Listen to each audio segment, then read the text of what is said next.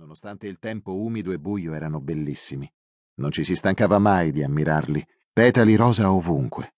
Era così che Ellen immaginava il paradiso dopo la morte. Cercò di non pensare a come doveva essersi svolta l'autopsia, a come dovevano aver martoriato il corpicino di Liche per scoprire se ci fossero escoriazioni non visibili in superficie a come dovevano aver estratto gli organi, pesandoli quasi fossero stati carne da vendere a letto per poi inviarli al laboratorio di analisi, a come dovevano aver dissezionato il corpo della piccola. Ove aveva riassunto le informazioni che riteneva interessanti. La morte è avvenuta per soffocamento, probabilmente tramite un pezzo di stoffa, un cuscino o simili. Non ci sono segni di colluttazione sulle braccia, le mani, le unghie né sul viso. In entrambe le orecchie sono stati rinvenuti resti di gomma da cancellare. La causa del decesso è intossicazione seguita da soffocamento. Sonniferi. La morte è avvenuta venerdì, in un orario imprecisato tra le 18 e le 24. Probabilmente la bambina è stata trasportata sul luogo del ritrovamento. Nessuna secrezione umana è stata rinvenuta dentro o sopra il cadavere. Era tutto. Liche non era stata dunque vittima di violenza o di abusi sessuali. Le erano stati somministrati dei sonniferi, evidentemente per facilitare il soffocamento. Perlomeno Ellen interpretò così quell'informazione, anche se con Ove non si poteva mai sapere. Era probabile che ci fossero molte altre cose che aveva scelto di non riferirle. Mentire non poteva, perché sapeva che avrebbe segnato la fine della loro collaborazione, ma poteva presentare i fatti a vantaggio della polizia e delle indagini.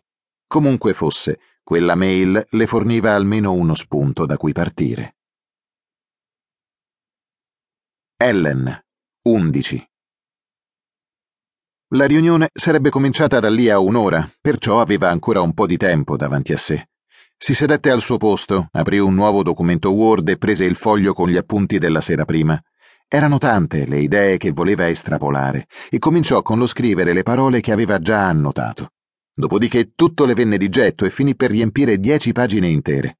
Poco dopo giunse uno dei colleghi della redazione web, quello del Norland, trascinando il carrello con i vassoi per il pranzo. Il menù di oggi prevede pangasio accompagnato da insalata di patate.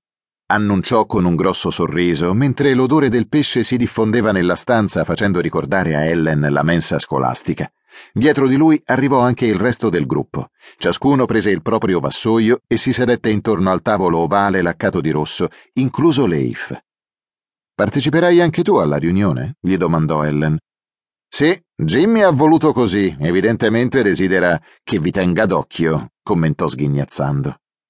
Dunque Jimmy stava pensando di passare il caso a Leif, o forse il motivo era un altro.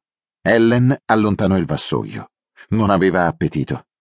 Gialletta se ne stava zitta e guardava gli altri mangiare. Gli occhiali dalla montatura verde fosforescente le pendevano dal collo legati a un cordoncino.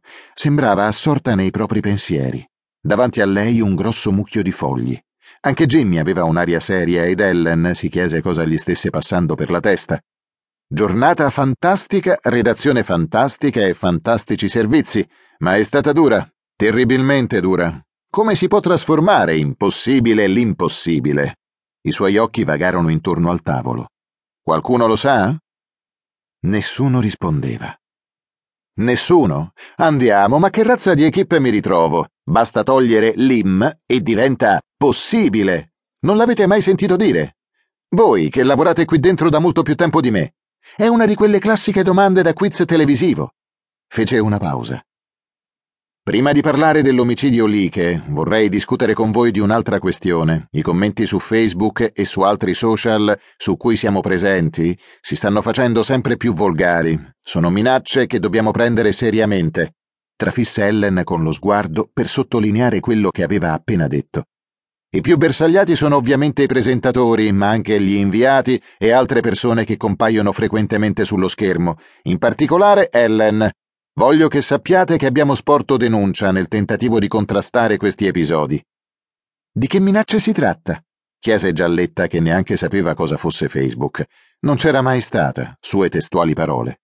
Prima ancora che Jimmy riuscisse ad aprire bocca, le rispose un collega della redazione web. Sono minacce di stupro e di omicidio. Qualcuno ha pubblicato l'indirizzo di Ellen e. Jimmy lo interruppe. Può bastare, grazie, non c'è bisogno di scendere in dettagli. Ora cambiamo argomento. L'omicidio lì.